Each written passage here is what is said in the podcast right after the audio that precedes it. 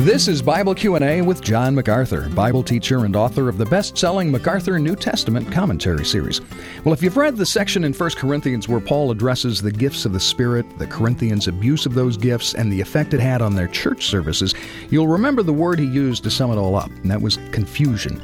Paul described a Corinthian church service where unbelievers walk in, look around, and conclude the people were, quote, out of their minds.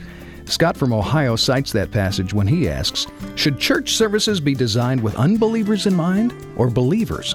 John? That is such a basic question, and the confusion around it is a tragic indicator of how far away the church is from what it ought to be. A church, to start with, is a gathering of the redeemed of God. That's what a church is. And what is the church doing when it gathers together? It is being edified. It is worshiping. When you come together, you come together to worship. You come together to praise God, to exalt Christ.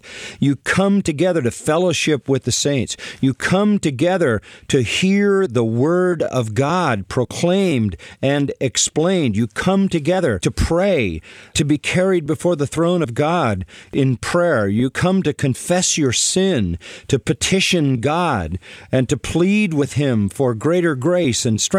It is a Christian experience of the purest kind. How could you design a church service for unbelievers? That is completely beyond comprehension. You could design an evangelistic event for non believers, but not a church service. And if all you ever have is evangelistic events, then you're going to have a weak, weak church. Probably with a lot of comfortable unbelievers who don't know they are. Thanks, John, and thank you for listening to Bible Q&A with John MacArthur. If you have a question for John, visit macarthurcommentaries.com.